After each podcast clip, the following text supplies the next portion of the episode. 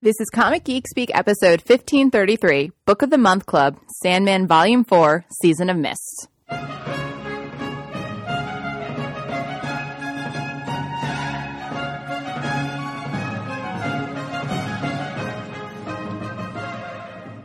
And welcome to the show. I am Shane Kelly, I'm Adam Murdough. I'm Chris Eberly. And I'm Danny O'Brien. and welcome to our Book of the Month Club, Sandman Volume 4, Season of Mists. But first, this episode is sponsored by InStockTrades.com. Go to InStockTrades.com for all your hardback, trade paperback needs. If you see it on the website, it's in stock. Check out their top 10 best sellers, always an interesting look. Some great sales and deals on their website every time you go on. That's InStockTrades.com. Anything on the website that you see is in stock. Now, on to our next volume of season of uh, our next volume of Sandman, season of mists. Latest in a series, and for my money, the best one yet. I concur wholeheartedly, my friend. Yeah, I'd, I'd agree. It was it was a lot of fun to read. It's th- my first time reading it, and um, interesting things. I really enjoyed I'm it. interested in hearing your opinion since this is the first time Well, reading the Sandman series. I, I had a question about that. So when you read it the first time around, did you think it was great then, or was it good and then it got great because of things that happened afterward? it was great then. Okay. Murd? Oh, me? me, okay. Uh, yes, yes, yes. It's, uh, well, for one thing, if, if we look at this, well, uh, I don't think this is spoiling anything for you, Shane, but uh, if you situate this in the uh, ever expanding macro arc, the entire series arc, and I can only uh, half intelligently make a statement like this because I haven't read the entire series to the end. I've only gotten as far as Brief Lives. Um, but uh, it, it seems to me that what we're seeing so far in this series is uh, the we're, we're, we're tracing uh, the, the gradual humanization of Morpheus. Like he's uh, been freed from his decades of captivity, and from that point onwards, he's learning more and more of uh, the error of his ways prior to having been uh, brought down by uh, the, the family Burgess and held captive for so many years. And and in this arc, he redresses one very prominent past wrong, and he's made to suffer a little bit in the process. Uh, he suffers a major dilemma, a major well, well, situation of political intrigue, shall we say. He's put in a very uncomfortable position by none other than Satan himself, and uh, Dream then has to use all of his creativity and uh, just kind of agonize about it for a while in typical you know, Dream style uh, until he finds a way out of it. And it's just well, you, you can see him sort of slowly learning certain lessons as we go here, very slowly, since he's an immortal being and they don't tend to learn their lessons quickly. Uh, but along the way, it's just uh, you see a portrayal of hell, which raises you know, some interesting thematic points there too. Um, then. Um, uh, well, it's it, it's just an engaging story if you want to read it on that level. I mean, it's just uh, all of these uh, mythological figures, uh, some of them native to the DC universe, some of them from world mythologies, converge upon the dreaming, and there's this big uh, summit there. All kinds of intrigue going on. Everybody trying to slip under the table sub rosa and uh, bribe Morpheus to take a certain action, and uh, just it, it's really it's kind of suspenseful there in, in, in the very well, center chapters of, of this trade. And so just following that, reading it on that level is satisfying enough. But then just uh, apply with the uh, the fine master's brush of Neil Gaiman the uh, you know, the themes that he's trying to address here, uh, many of which boil down to that we all live in hells of our own making. Um, it, it, it, it's satisfying on a number of levels, and but but uh, just for, for me, it's mostly just the the uh, courtly intrigues of the, uh, the the the gathering in you know, in the dreaming, uh, which are also seen in microcosm in episode zero when we finally get to see the entire endless gather together for the first time. That was a lot of fun to finally see, and, and and and I know they're out there, and I know some of them, but it was it was fun to read read them all together and and a great way to introduce them for especially me who did not know all of them per se nice little short descriptions nothing overly done but yet it made its point and it wasn't too small of a snippet it was it was just right What was to to piggyback on that, especially with the first appearance of all the endless, except for destruction, of course, who's mentioned, but you don't see him. Um, you know, I, I've read the whole series. I, I read this story, but it's probably been 15, 20 years since I read it. So to read it again as as a significantly older adult because I probably read it in my early twenties. Um, has been such a thrill for all these books we've been doing, and I'm so glad we're doing this all the way through for the whole series. But I'd I'd forgotten how dramatic this installment of the Sandman saga is, and how riveting this was to read, and how masterfully uh, Gaiman, the artist working with him, how they left you hanging at certain uh, chapters, like when Morpheus is going to leave his realm to go into hell, and uh, this was I- this I think is one of the most epic and and exciting of all the Sandman uh, installments. There's, there's just and I, I echo Merchant. The, the- I love the. I've always been fascinated and both both repulsed and fascinated by politics, and I, so I really enjoyed as Mert put it the quarterly intrigue you had going on here with the various personifications of various gods from various pantheons. Uh, this this this story there was so much going on here on so many levels. There's, there's some great comedy in the story. I love the loudish interpretation of Thor, which I'm looking forward to talking about a little bit. Uh, Lucifer's reasons for leaving hell, and as Murd mentioned, the way Gaiman interprets the meaning of hell uh, is fascinating. Uh, this this is man. I well, mean, and and even Morpheus himself in in those middle chapters, much more cordial, much more of a good host. He really seemed a little bit concerned about making sure everyone had a good time. They were gonna Absolutely. be- it, something that I did not expect. Well, we have to we have to think about it this way. I, I would I would just say that he represents a certain uh, aspect of the human experience, and, and he has his own realm and his etiquette and so forth. And again, he's he's a he's a personification of an entity, but he has guests, and he wants to treat them with a certain etiquette, uh, which was extremely well done. Yeah.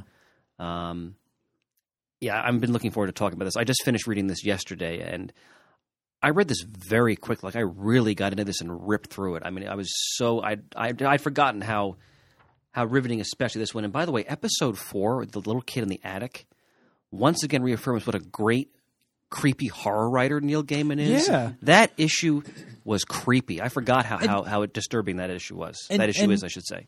It was creepy, but it, it, it wasn't unexpected and it wasn't gory. Yet it was It life. Was yet it was life affirming at the end. Yeah.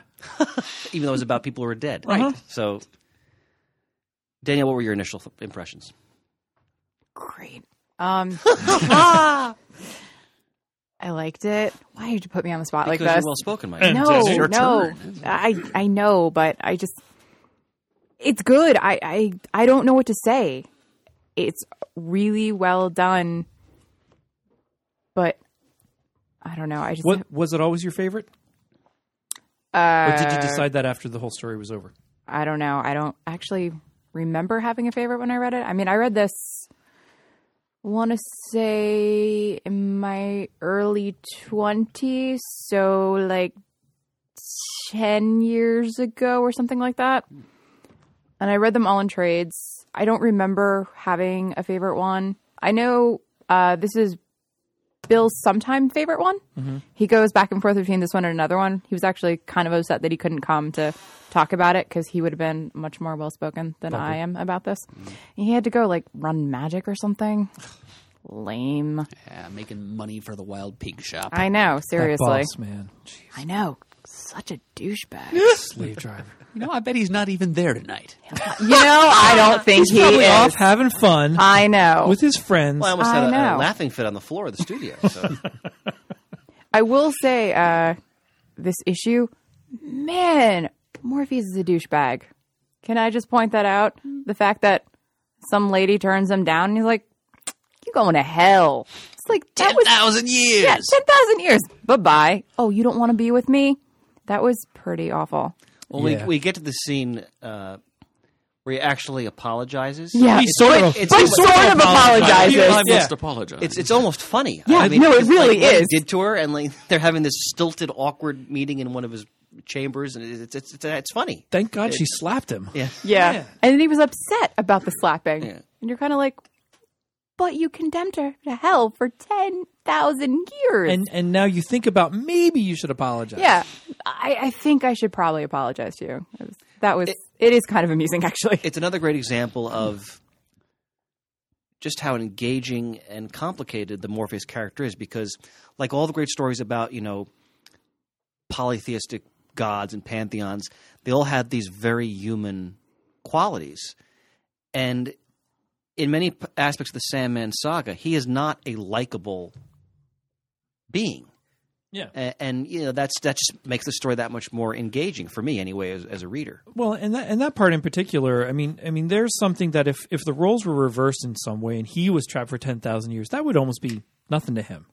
I mean, you know, it- as, yeah. as much as it would be bad, as much as he was captured in the beginning of the sto- of the whole series, really, in layman's terms, for him who can be alive forever and ever and ever and ever and ever, ten thousand years compared to what she felt at it being ten thousand years, much different perspective. I think as as much as he came out and he reclaimed his kingdom and and is trying to fix everything the way he wants it and the way it should be.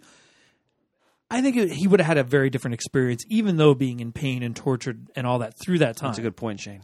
And it was interesting that in the beginning, was it Death who points out that Of no, course. what Yeah. you did was kind of cruel. Mm-hmm. Like he had no idea. Yeah. She's the one who points out you probably shouldn't have done that. Death is often the sounding board for, for Dream throughout. Yeah. All right, she's the Sandman abyss that he saga. has to look into, and Yeah. that also looks back into him. Well put, my friend. Yeah. And Mert, I, I'm looking forward to. Well, I'll just touch upon it briefly in this intro. Even in a story a, a- as entrenched in the, the, the Sandman world that Gaiman is creating, there's a moment with the JSA and the Globe, and you're still reminded this is still in the DC universe. I'd actually forgotten about that panel. It was such a thrill to see that because I, I, I had the same experience. I totally forgot about that. I also forgot all about it, and I was like, "Holy crap!" and I mean, I, I know what that represents. We can talk about that when we get to that Oh, part. for but, sure. Uh, that, wa- that was a, that was a fun little Easter egg. I'd forgotten about it completely. I do want to ask um, when Lucifer leaves hell, does that go into the Lucifer series? I never read that book, to be honest. I never did Yeah. either, but I'm actually curious. I've heard it's very good, but I've never read it. yeah. it. Is that when the series starts, or did they get that idea from reading Sandman? Like, let's go watch Lucifer's experiences on Earth? Well, I'm, I'm sure that the answer to your second question there is yes. Yeah. Uh, whether or not that series uh, led directly out of Yeah, it, I don't know. Mm-hmm. If there's supposed to be some time that passed in between, or if in the real world, like, like a publishing gap, or like a time passed in the DC universe or the Sandman universe, it's I don't really know. But it's I- I'm sure that it's the same Lucifer, and uh, he's just enjoying his uh, permanent sabbatical or retirement. Okay, that's what I figured. I was glad we returned to him at the end because I actually, throughout the, the course of the story, those middle chapters, kind of forgot he was out there. And for him to end the whole story arc and the way he did it, I, I kind of like that. That was oh, cool. Oh, very The much. so. greatest trick the devil ever pulled was in making Shane forget that he was in this story.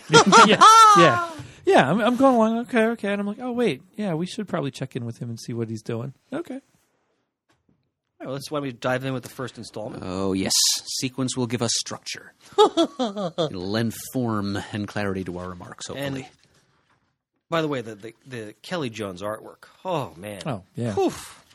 Yeah, one thing I have noticed uh, reading these in trade, uh, it seems that in the collected edition they have expunged the creator credits. They're at the back. From, well, yeah, I know. They, they've just concentrated them all to into Now, see, EndNote mine- form with those. At the bottom of every page, the where they would normally. Yeah, I have an appear. older edition. Aha. oh, yours is nice and. It's the the, glossy Tho- tho- looking. those are the those are the newest fully editions. remastered edition. I was going to say that's editions. recolored, isn't it? Yes. Yes. Yeah, because the one thing I kept noticing was the blacks were all different in the trade, and it was kind of bothering me a little bit. But I got over it. I wish I had your edition, no, Shane. I, I have a very pretty copy. I miss, but it, it does Yeah, tell you're- at least in the back who did what in what issue. Yeah. Yeah, what I have chapter, that too. but- Yeah. It looks like you have the same version that I have, and then Chris has a completely different version. It's amazing how many different printings Yeah. it's gone through. And uh, Mike Dringenberg, who did a lot of work on the early issue of and he actually rendered uh, episode zero. Okay. And then Kelly Jones did just, you know, for the scorecard. Kelly Jones did penciled episodes one, two, three, five, and six, and Matt Wagner penciled episode four. So you have P. Craig Russell inked episode. These got this. This book always drew big guns, right? P. Craig Russell inked episode three. George Pratt inked episode five. Malcolm Jones III inked episode zero, one, and two. Dick Giordano inked episode six. Uh, the, oh, always irreplaceable Todd Klein was lettering. Daniel Vozzo and Steve Oliff as colorists. These are all great creators.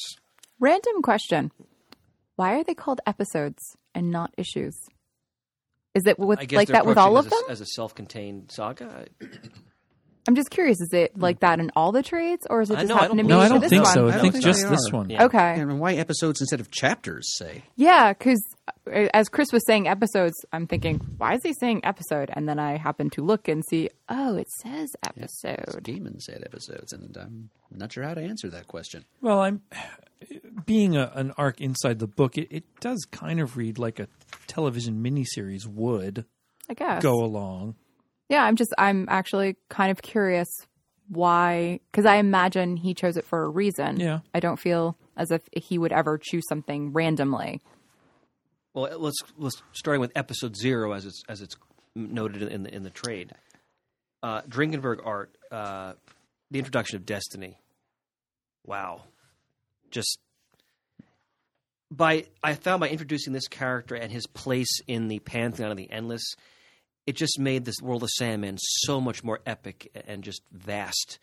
In, in just its magnitude, in what what the possibilities of it, just because of that book he has and how he's, you know, it, oh, it's such a fantastic concept. Was this the first time we'd seen Destiny in Sandman? I think. I forgot. Honestly, I'm um, failing here. Is he the oldest? Yes, he's the oldest member of the Endless. Mm-hmm.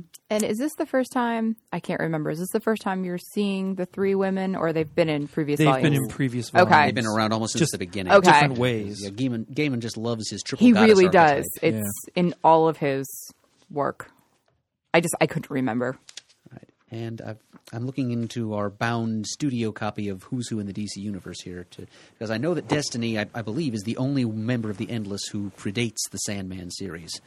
Uh, yeah, Gaiman actually borrowed him. He's one of many old DC Comics horror comic hosts. Okay. that uh, That rings a bell, yep. Gaiman conscripted for use in the Sandman. Yeah, okay. He first Destiny first appeared in Weird Mystery Tales number one, and he was the all-seeing, omniscient teller of tales from that massive book chained to his wrist.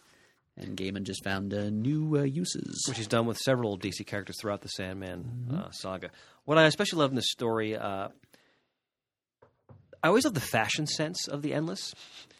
Uh, so when when when Destiny, you know, calls them all into his gallery, Remember, each member of the Endless has a gallery where they can communicate through paintings or sigils or whatever. There's always the ritual. The formalities must yeah. be observed. So they grab the sigil Yeah. of whichever mem- one of their brothers or sisters they want to contact and say, "I'm standing in my gallery and I'm holding your sigil. Will you talk to me?" And then I, I love how Morpheus appears in an 18th century like nobleman's Yeah. outfit um, with a tri-cornered hat, and you know, uh, Desires dressed up like an, an S and M S and M outfit.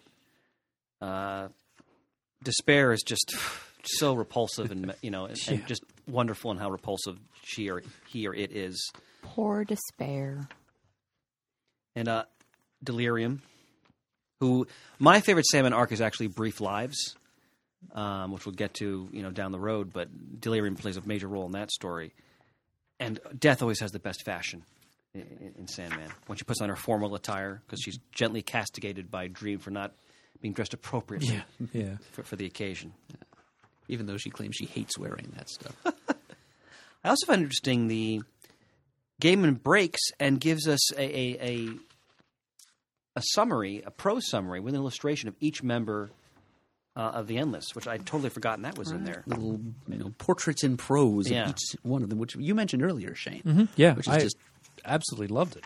this brilliant minimalist characterization, just painting a picture in words, and he chooses to share details of how tall they are, sizes, scents, smiles, sh- shadows, what kind of shadows they cast. And And the, the, best part is go the ahead. art is gorgeous. Yeah, I was gonna ask That's you. my favorite, actually. The the death piece is That's beautiful. Dringenberg. I, mean, that's what I mean. No, death right here. no, I'm saying Oh. Dringenberg drew oh. Death. Oh, 'Cause it's I- just they're all. I think this is the best art in the book. Mm. Okay, Danny, as a designer, Yes. what do you think of the uh, use of monochromatism? One color for each member of the Endless. It makes sense. I enjoy it. Uh, they did a whoever laid it out did a very good job, and of course the Todd Klein lettering always good.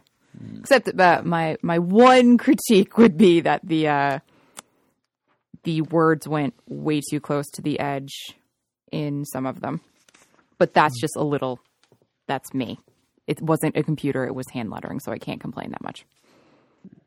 The the key part, the, the key moment of this for me as a reader that really engaged me in this story though was the multi-page confrontation between Death and Dream on the on the let's call it the grand terrace of Destiny's uh, stronghold, where she's basically telling him, "Look, you treated Nada horribly, and you got to you got to make up for that." And he's all full of umbrage, and you know, but he you know he ultimately realizes that, yeah, I, I, I did wrong here, and it's it's it's the dynamic between them is one of the I think one of the best parts of the entire Sandman saga between Death and Dream because even though they're these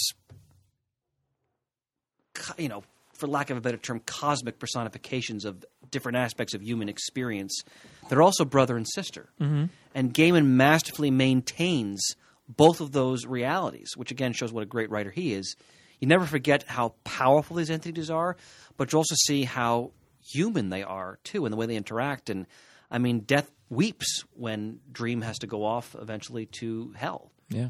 so it's i think this is one of the reasons why this book, this book is so lauded as it should be is one i think one of the greatest comic books ever done in, in, my, in my opinion is because you have he never loses sight of the human the palpable human interactions between these larger than life entities so and They're- I, that scene captures that very well They're great small moments. yes And just like any family would have. just does a wonderful job of taking these large, literally larger than life concepts and uh, collapsing them down into larger than life, but still recognizably human personalities. And it's it's, it's just believable that uh, if these concepts were two-legged human beings, this is the way they'd react that, um, to each other. I mean, death. It, makes sense that uh, you know if, you're an existential absolute, if you're like uh, the one of the major inevitabilities of mortal existence, that that would be enough to give a girl a, a good, sensible viewpoint on things. You'd think so. She's it's understandable that she's kind of pragmatic, and she more than any of her siblings can get through to Dream when he's being his prickish self. And the drama i'm sorry Mer, go ahead But it does kind of beg the question. I mean, if she and Destiny have something in common there, I mean, they're both uh, major inevitabilities, and uh, death is uh, an inescapable part of destiny for all mortal beings. So why is she so much more likable? Why, why, why is Destiny this uh, aloof, inscrutable figure, and uh, death is just like uh, is the, the nice girl who lives in the apartment upstairs who comes down and tells you you're dead? well put sir kind of like to see how death and destiny relate to one another. I don't know if we get very much of that. Maybe it's because he's just wearing those robes, so he has to be brooding. And Death's just, she's accepted her place and goes, I'm going to make the best of this situation. Do you And think she ever? Do you think she ever tells Destiny off the way she does Dream? I don't know. Or maybe Destiny just doesn't need to be told off because he doesn't do anything but watch. Yeah, Yeah. I, I would say because he has his book, he has his his place, and he knows where everyone's heading. Whereas Dream can take some liberties, and and Death is just like puts can put him in his place. But what's she going to do to the person that kind of knows where everybody's going?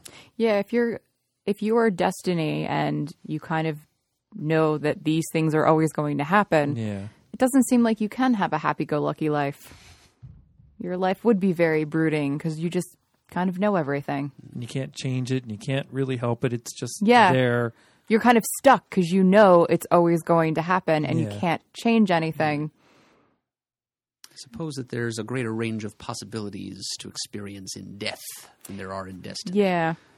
also the burden of being destiny, of having to be the caretaker of what is happening and what will what will happen. Um, and just the, look at the last three panels of the, the first installment. Talk further, sister. There is no need. He is returning to hell. It has begun, and then it just goes black. Yeah, The drama. I mean, if you have a heartbeat, you want to read the next issue. I mean, that's that's just masterful narrative right there. It's and so it, well and done. it shows it wasn't a casual meeting. It wasn't something that, that Destiny wanted to just bring everyone together because it's been a while. It, it- there was a point to it. There's a purpose, and, and he had to do it because he knew what was going to happen at the end of it. Should we uh, move to episode one? Ooh, a couple of uh, Please, sir. minor remarks I wanted to make. I loved the bit where uh, Death uh, tells off Desire Yes. and actually uh, chastises him, her. So she, she chastens her, him, her, so she shuts up. Uh, I get the feeling that Death could probably do that with just about any member of the family. It's just that uh, some of them give her more reason to than others. And I love Destiny's Garden because it's just Ah, a yes. wonderfully crafted uh, spatial metaphor for just amorphous fate. You know, it, you get tired of hearing people say life is a highway, life is a journey. it's it's kind of banal and frankly bourgeois. But uh, a garden, just that life is uh, just an aimless ramble through a garden where forking paths constantly appear. And you just wander and wander and wander and get lost with no real idea of where you're going until one day you turn around, you discover you've come to the end of the path, you've reached a dead end, you look back and there's just one path behind you. Excellent. it's much Well more put, exciting than life is a highway, and I'm going to ride it all night long. Uh, episode one. If you want to render hell, get Kelly Jones. Man, It's just gross looking. yeah, just that that opening page where gross. you know, just the bodies sprawled everywhere and these grotesque uh, images of, of people being tormented and, and the demons who are doing the tormenting and the, the arm being chewed off and uh, oh, what a great artist! Yeah, it looks like it would be smell gross, be gross, horrific screams. Nah, yeah, no, no fun at all. Nope, nope, nope, nope, nope. and his his rendering, I love Jones's rendering of Morpheus's facial expressions. Uh, and when you get to the, the early page where he's on his throne, he's he's uh, addressing, you know, shall we say, his palace staff. Um, there's just such a supernatural quality to it. It- It's almost you can't you can almost not wrap your head around it. Like you, you sense that you're just seeing what you can comprehend as a human being of what's actually going on here.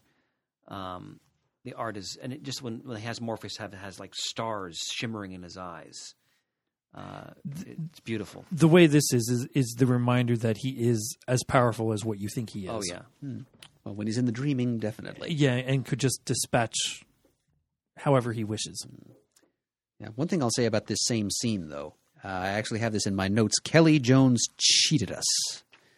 And by that I mean uh, we've got this gathering of all the different denizens of the dreaming in this room, and all we see are some heavily blacked little That's true. headshots. and then you get you, get- you get a few more a few pages later, like you see um, Merv Pumpkinhead. I don't think he's named yet at this point.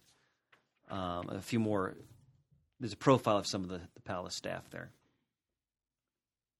Oh, yes, not to take away from the other things that he does very well in this issue, as you've already stated, Chris, and with which I agree. But uh, he could have you know, shown us a little more, of a few more of the you know, colorful characters who make the dreaming their home. Yeah, giving us one good page or panel of Perez like multitude of characters all drawn extremely well. Yeah, Boom. I'm thinking like a shot of the Muppet Theater. Yeah, Like, yeah. Mm-hmm. like seen from behind the human guest star, like in the opening sequence when they all go, "Why don't you get things started?" yeah, yeah. We could have seen a whole mess of, of crazy creatures out there. Some of them we'd recognize. Other artists would have given us that. What's wonderful here is as Morpheus is preparing both his staff and himself for the journey to the underworld, which he may he knows he may not return from. He ta- again he takes, as Daniel mentioned, those smaller, quiet moments where you, again you see him as a more humanized figure. He goes to visit uh, the offspring of uh, Hector Hall Sandman, right? Mm-hmm. Right. um, which is Daniel. Now, Daniel's important, and because you guys haven't read the whole series yet, so just don't forget about it. Well, I think I have an idea what's going to become of Daniel. But and just before uh, he makes that uh, visit, well, well, not just before, but a few pages before, during this same scene where he's addressing the uh, the assembled dream folk, he's uh, telling them, uh, you know, how to make preparations for the eventuality of his death, and he does say in one panel, "If I am destroyed." Another aspect of dream will fill my shoes. So the role of dream he's revealing here is something greater than the uh, Which only makes sense. Entity have to that's be. fulfilling that role right now. I trust you will all make my reassumption of the role, you know, in a different incarnation, an easy one. And Yeah, then later the in this same issue, I was going to say, do you think he regenerates? Yeah, he's the doctor. And also, anytime you have Hob Gadling coming in a Sandman story, it's always a treat because, you know, he, he, he fetches a particular vintage of wine from a dream. Um, that I think a vintage you can't get anymore in, in the corporeal world. And then, uh, you know, he, visits Hob in his dream. And, and these conversations were some of my favorite aspects of all the Sandman stories because Hob is just, he's like an everyman, right? And besides the fact that Morpheus granted him immortality, but their conversations, you know, again, it really brings out the the relatable aspects of the Morpheus character, Yeah. um, and you can see why he keeps returning to get to Hob in, through over the centuries because, in some ways, it may be an anchor for him to to, to relationship that that's you know like a real friendship uh, in a sense. Yeah, and that's where it all started. That's where his his humanization really, really got Yeah. going. Um, I also love when Matthew shows up. Oh, Matthews. Great, great concept. Again, you have this reincarnated human in the form of a raven, Mm-hmm. and uh, I Don't think we know which human yet, no, not No. at this point. Yeah, although hints are being dropped Yeah. all over the place. yeah. But um, again, eh, characters like Hob and Matthew, they're also there for the audience because it's like your way into this world that you really can't fully comprehend. Yeah. You, you have these anchors who are just like you, if, if you were there, in the way they speak and their their perspectives and their impressions, and it, it's it's it's these are master strokes by Gaiman in terms of how he constructs his narrative. I think what's interesting is the more I, I'm starting to, as everyone's talking, I'm starting to form more opinions about what I read, and the story is, it is epic because he's, you know, granted the key to hell, and he has to figure out who's going to take over hell. But if you think about it, a story like that could have been very grandiose and epic and awe-inspiring but it's really more it's quiet. Everything about it is very quiet. There's quiet little moments and there's great intensity. But i think what's so good about Gaiman is he doesn't fall into those traps of going over the top with something like this Let's resolve this with a fight scene with a cast of thousands of extras. and there isn't like the idea that Lucifer, you go in and you're expecting. Oh, it's Oh, I Dream was to totally have this- expecting. yeah, sorry, I'm jumping ahead. Uh, you know, you're expecting this epic battle, and and you're not even let down by the fact that Lucifer left. You're more curious and wanting to know what's going to happen next, and that's what's amazing about Gaiman, because in anyone else's hands, it would not be anywhere near as good. And especially because you're so used to superhero comics where it would have been an epic battle to the death. And you don't get that. You just get all these amazing quiet moments that come together to make this epic story. But it's not crazy epic, if that makes sense. no, I, I mm-hmm. well put, my dear. Now, what I'm about to say is a bit of a tangent. In fact, it's a complete digression. but uh, if you take the, what you're saying right now and uh, we'll invert it, uh, it explains what I don't like about the Hobbit movies that are being made right now by Peter Jackson. Well because they, they, they go they fall into the crazy epic trap. Yes. See, if, if Gaiman had screenwritten them, for example, they would have been a little more like just small. It's the story of a very small fellow uh, traipsing and wandering and stumbling his way through a wider world. One of my favorite Doesn't scenes, get bogged down in enormous fight scenes. Yeah. and one of my favorite scenes in the third Hobbit movie, which otherwise bored me because of what you're talking about, Bird, was after the whatever cataclysmic battle has, has ensued. Yeah, which isn't really in the book because uh, poor Bilbo was unconscious for most of it. Exactly. Bilbo and uh, Gandalf are just kind of sitting there, and they kind of look at each other, and you, you, the bond between them is so palpable. It's, it's one of the few scenes where I was like, "Wow, this is great," and then otherwise, I was like, "All right, they're fighting again." Um, so uh, it's really hard to do that effectively in a story, and to make that like a thread that the whole arc, as Gaiman is doing here, that takes a writer of such consummate skill because it's easy to put in the big battle. It's, e- I mean, it's great, great something for an artist to draw. It can be very impressive, but in terms of a story, it's easy, and it can often be lazy. And uh, that's no, I don't think anyone can ever accuse Neil Gaiman of being a lazy writer. Um, No, not at all. And, so and out of those hobbits, the first one was the best. I still think that was a worthy movie. I didn't even see the third one. Bill went and saw it on the honeymoon, and I was like, "Have fun. I'm just going to stay here." I'm going to sit on this uh, balcony and watch a sunset. Yeah, pretty With much.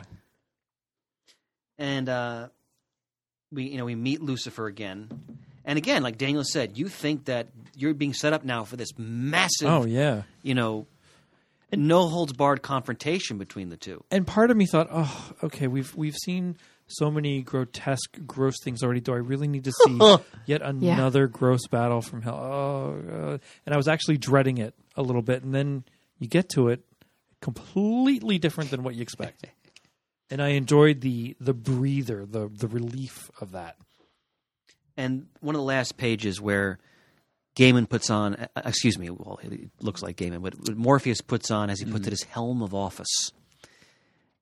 The Kelly Jones art is breathtaking as he dons his his cloak and the helmet. Oh yes, the body language, Yeah. the way he positions his hands. Yes, and then he's striking a, a ballerina's pose. yes, That that middle panel, I love the Batman esque pose Yes. of it all. Oh my god, the coloring. Sorry, you just flipped it oh, over yeah, the, and the the, new the edition is beautiful. It's so oh. beautiful. Yeah, the difference Wow. in coloring. It's Wow, You have the purple cloak. yeah, yeah, I have that. I have 'cause- an. Mine's very very bluish. yeah, because I'm going to say something that people probably aren't going to like, but I don't like the artwork that much. Oh, you don't like Kelly Jones? Not that much. You're Okay. not alone in that department. If Matt were here, he'd just agree with you on general principle. Matt And- probably hates the tall Batman he Yes. is, right? Oh, I Yes. hate that. I hate that so much.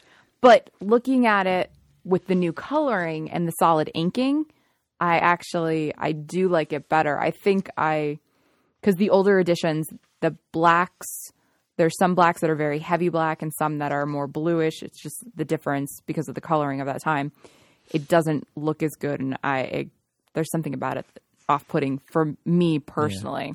The only thing I wish didn't have in these editions, these these remaster ones, I don't like the shiny paper. Oh, I hate and. I'm sure the the uh, what are they omnibus or absolute Mm-hmm. versions have the nice flat paper with this kind of coloring. Yeah, I don't it. Oh, remember. Bill has it at home, but I don't. I don't know. Any more comments in episode one? Nope. Um, I, I, I like the use of Cain. Oh, I'm, I'm yeah, glad as the that, uh, messenger. yeah, he found a great uh, use for that character here. Just you know, a nod to his biblical roots. You know, the fact that uh, he's he's not only the uh, former host of uh, House of Mystery, he's also uh, you know the first murderer from the Bible, and uh, just I just love the way he's uh, portrayed here too. I mean, he's uh, he's got something in common with Lucifer here. They're both uh, well early creations of uh, the Creator, presumably the monotheistic uh, Judeo-Christian God, and um, he's got his mark in place. And I, I just love the fact that uh, Lucifer is posturing around him and just uh, sort of toying with him like cat with mouse, and uh, describing this whole cultic religion that sprung up around Cain. And Cain just kind of sniffs, polishes his glasses, and like, hmm, I wouldn't know. like he's just so prosaic about the whole Yep. thing. He doesn't care about anything except telling stories and murdering his brother. That's, Over and over again. That's Yeah. Cain's focus, and it's it's just his small mindedness here is almost inspirational. You know, talking about the use of Hob Gadling over and over again, and just and and, and Matthew the Raven too, just keeping things in scale, uh, comprehensible to human readers, keeping things on the human level.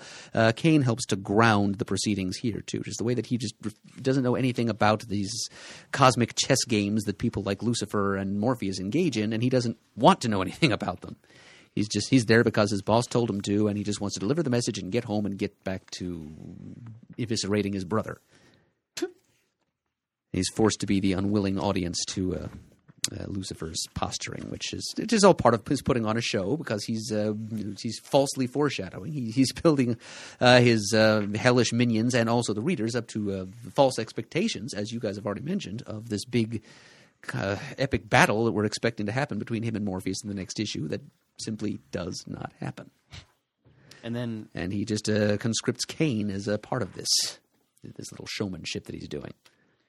And as we get into uh, episode two, one of the things Gaiman and his artists do very well throughout the Sandman series is creating these moments where he he makes you aware of how vast and I guess infinite the world Morpheus travels in, and how there's all these different uh, sort of way stations or places that kind of connect worlds. Like I think about in the in the first volume when he's standing on the dock at the end of his realm, kind of just it goes off into the into into the black or the cosmos. And here he, he, he travels through the empty places, the nothing wind, traveling from nowhere to nowhere in the uncreated wastes. I am so cold. You know, so he's got to go through this like this conduit of, of nothingness from his realm to to hell. It's just it's just a gripping visual. Oh, and don't you just love the form he has to assume to Oh. travel through? It's like he has to become nothingness Yeah. to travel through. nothing. There's nothing to him except a big, huge, well, tattered cloak like And the, the wings helmet, of a bird and helmet. There's no Morpheus there anymore. Like he has to negate himself in order to pass through. And I wonder if the helmet helps keep that solidified through the nowhere. Maybe so. Right. Look at the rendition of the gates of hell. it's Creepy, ugh. gross. Yeah, I mean, look at the, the, the, the eyes, the mouths, the orifices. I mean, it's there's only two or three artists I can think of that could have drawn that better than Kelly Jones. Yeah, it's- Bernie Wrightson's one of them. uh, Wrightson's a good pick. Yep.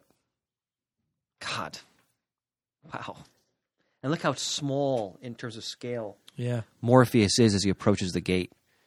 I mean, he's he's diminutive. It- Wow, it took me a couple minutes before I could even find him. yeah. There's just this little smudge with footprints down here in the lower right.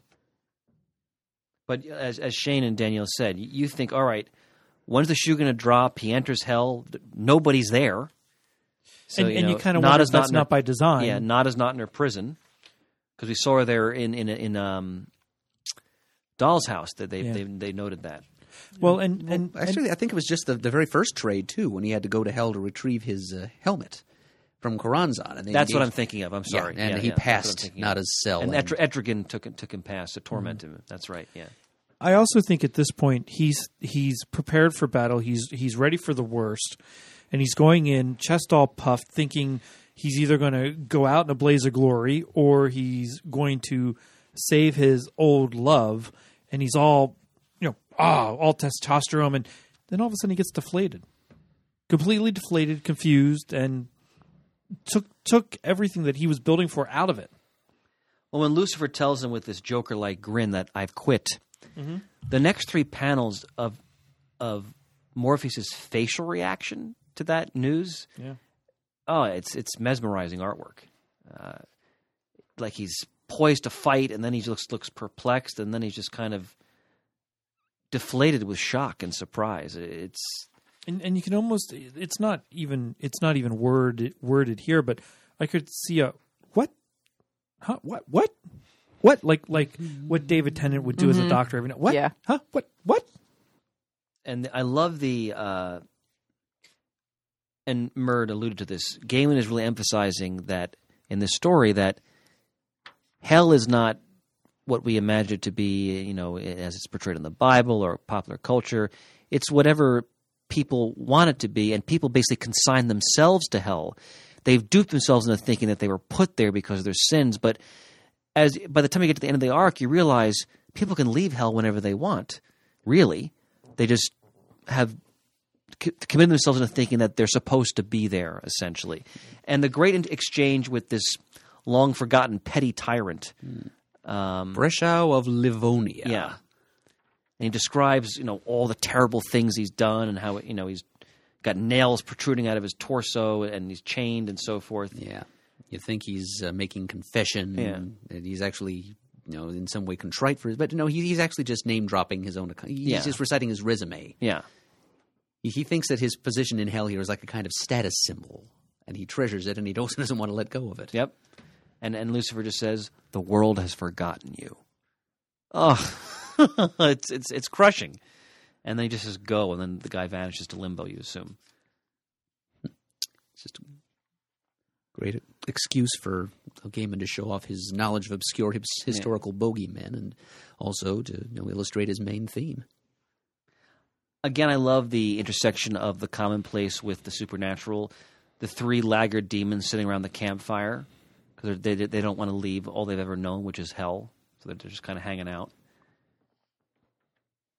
It's beautiful. and mighty grotesque yes. Oh, I- the grotesquerie here is is grotesquerie a word, Murd? It absolutely Yeah, okay. is. It's it's it's it's, it's beautiful. it really is. Oh yeah, I love the design of uh, of, of Kettley, the uh, well, half wolf, half uh, praying mantis demon. And you know, Lucifer is just walking around, sealing the last gates, yeah ejecting the last few stragglers.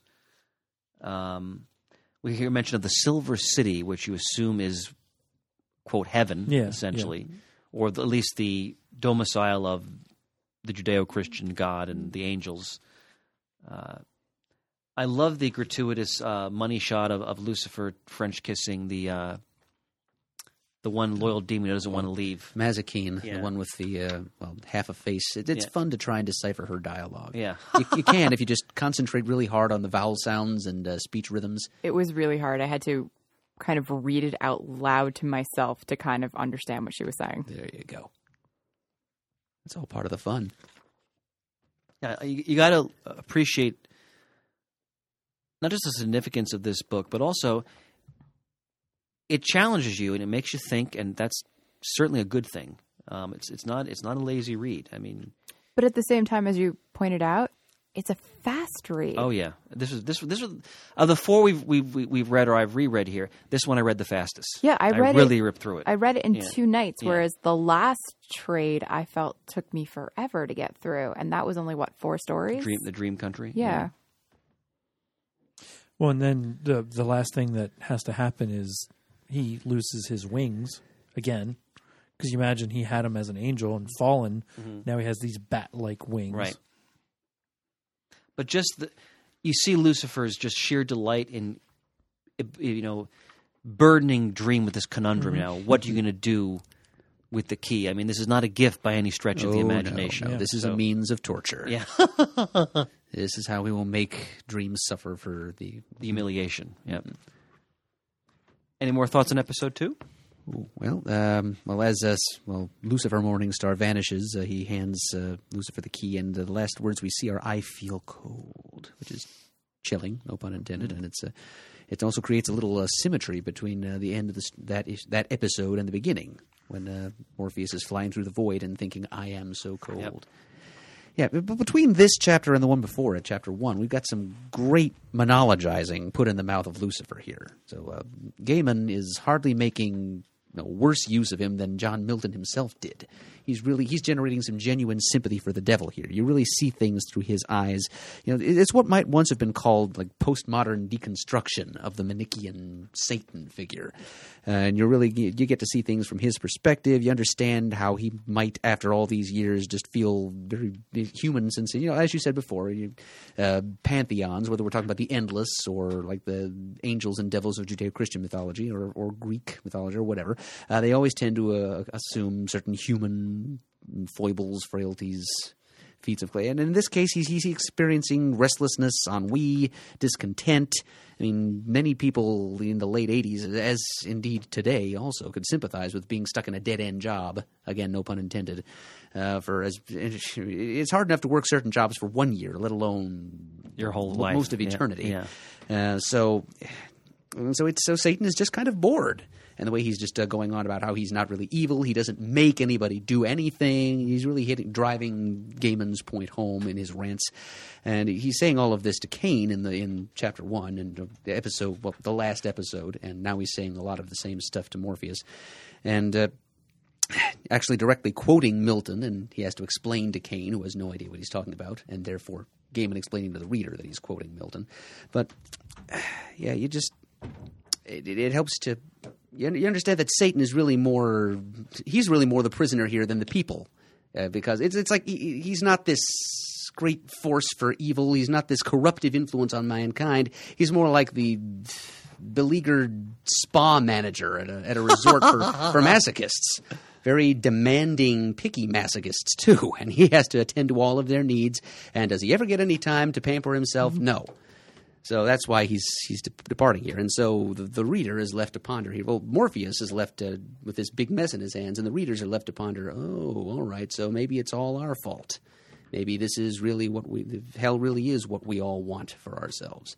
Doesn't he point out at one point saying like people like to say the devil made me do it, but I didn't make anyone do anything? Yep, pretty much exactly what he said. Yeah, Yeah. that was part of one of his big speeches to Cain. Yeah, it's an interesting take on the devil because you always you're taught that the devil is evil and mm-hmm. and he's not. He just got a bad deal. Really? Devil's just uh, catching whatever's thrown into his lap, pretty mm-hmm. much, and he doesn't even want that when it gets there. Yeah, because then in the at the end of the story, pretty much almost the same thing happens to the other two angels in a way. Except they're a little more idealistic about it, at Yeah. least at 1st mm-hmm. So, a- as we'll see. Yeah. Episode three. Episode three, which is for me. Um, I don't have a whole lot of notes about episode three, but it's uh, basically it says entertaining chessboard setup. As we're being introduced to a lot of players here all of a sudden. Yeah, I, I like the introduction of all the different gods. It's definitely something that Gaiman likes to do. I mean, he wrote a novel called American Gods. He has he enjoys you know the god characters and writing about them. And you know, I did, uh, as Chris said it before, the the take on Thor was really funny, and it's almost like was he taking a dig at Marvel comics at that, Well, I or was was, he? well, When he calls himself the Mighty Thor. Yeah. There, there's your giveaway. It wasn't entirely a, a dig. That, that- that No. was Not a dig, but you know, just one little jab kind right of there. poking. Yeah. The It's rest kind of it, it's poking. more just his uh, deconstructing the mythological Yeah. icon more than what Marvel has done. It's the kind of thing icon. where it just reminds you that the myths of Asgard were allow- run long before Stan Lee and Jack Kirby Yeah. got their hands on Yeah. Thor. and they cleaned him up quite a bit. They cleaned Yeah. all those characters up quite a bit to make them presentable to an early Silver Age audience. I mean, later on when Thor is, you know, wiping up his vomit from the carpet with his beard, I mean, it's, Gross. uh, but also hilarious. and then apologizing for it. This issue, I love the the, the uh, introduction of Loki and how he's portrayed uh, in in this story. It's- Another trickster on the loose Yes, in the Sandman mythos. We've already got Yeah. Robin Goodfellow running around, right. And now Loki. Oh yeah, the sequence in the cave, just to, just the archetypicality of it all, the symbolism, the woman, the man, the woman, the snake, the bowl. It's not nice or pretty, but it's true and it's necessary. It has been going on for a very long time, which is as much as to tell us this is uh, symbolic of things that are true in people's lives. Um, so I, maybe we see it as an uh, allegorical tableau of the relationships, often toxic, between men and women. Men are shit heels to the women, but the women still catch the poison and stay by the man's side, and on it goes, and so it goes, and so it goes. So, not pretty, but true. And therefore, fun to read. and just uh, the the excitement of taking a this impending meeting, and it's it's riveting. I mean, very very different uh, example, uh, but I think of in Casino Royale, the the, the James Bond film, Uh, the Peter Sellers version? the or- Daniel Craig version. But okay. the most riveting part of the movie for me was the poker game. Oh yeah, yeah. and there was no i mean we had to run out because he was poisoned at one point but that aside it's just them playing poker and Yeah. it's it's riveting and i mean very different type of story of course but here it just the anticipation of these these various cliques or factions from different pantheons of the egyptian gods and japanese and, and so forth and so on all coming together and they all want hell and you're thinking to yourself, okay, why do all these entities want hell? Like, what what advantage are they hoping to gain out of it? And that, that was just fascinating to see. And and some of them are just Yeah. to keep it closed. Yeah, I think I enjoy the one. There's the one page with the the lady who's outside talking to the crow, and she's just calling Morpheus out on his actions, like he's being a child, and it, I just find it really funny. And then in the next scene, he's just like, "Go away." He's just he's being a little child at this point. and then it's so funny that you know when he starts receiving guests, then all of a sudden he's putting on the show of I am royalty and this is how I treat my guests. But in the beginning, he's having a little temper tantrum because he doesn't want to have the key to hell. Yeah. It's kind of funny. And and it it's his own fault, sort of unexpectedly, but he's stuck with it nonetheless. Mm-hmm. we have to remember that throughout. There's mo- many times throughout the Sandman series we haven't gotten to yet where, where Morpheus is very moody, and you, you see that more than once. Well, and, and and I can easily see this being extremely moody, given mm. what he thought was going to happen, what didn't happen, and the end result. Yeah. Not only is he stuck with the key, he didn't accomplish anything he wanted to do, and now what? He's got all these guests coming to try and sway him to release hell to them. Does Dream ever grow out of it?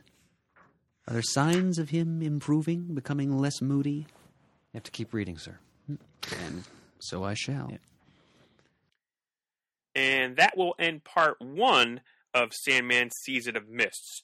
There was a snowstorm in the area this evening, and when we paused to see how it was going, it was determined that we would stop and get everybody home because Chris and Danny had a long drive back to New Jersey. So we will pick up later, probably sometime in mid February, uh, part two of the Book of the Month Club. So stay tuned for that. Uh, this episode of Comic Geek Speak was brought to you by InStockTrades.com. Go to InStockTrades.com for all your hardback and trade needs, and if it's on the website, it's in stock. If you want to leave us an email, our address is comicgeekspeak at gmail.com. You can leave a voicemail at 267 702 6642. You can go to thecomicforums.com and talk back about this episode as well as many other topics. Uh, You can follow us on Twitter, like us on Facebook. We want to thank everybody who contributed to the show. We couldn't do without you. And as always, we're uniting the world's mightiest heroes, one listener at a time.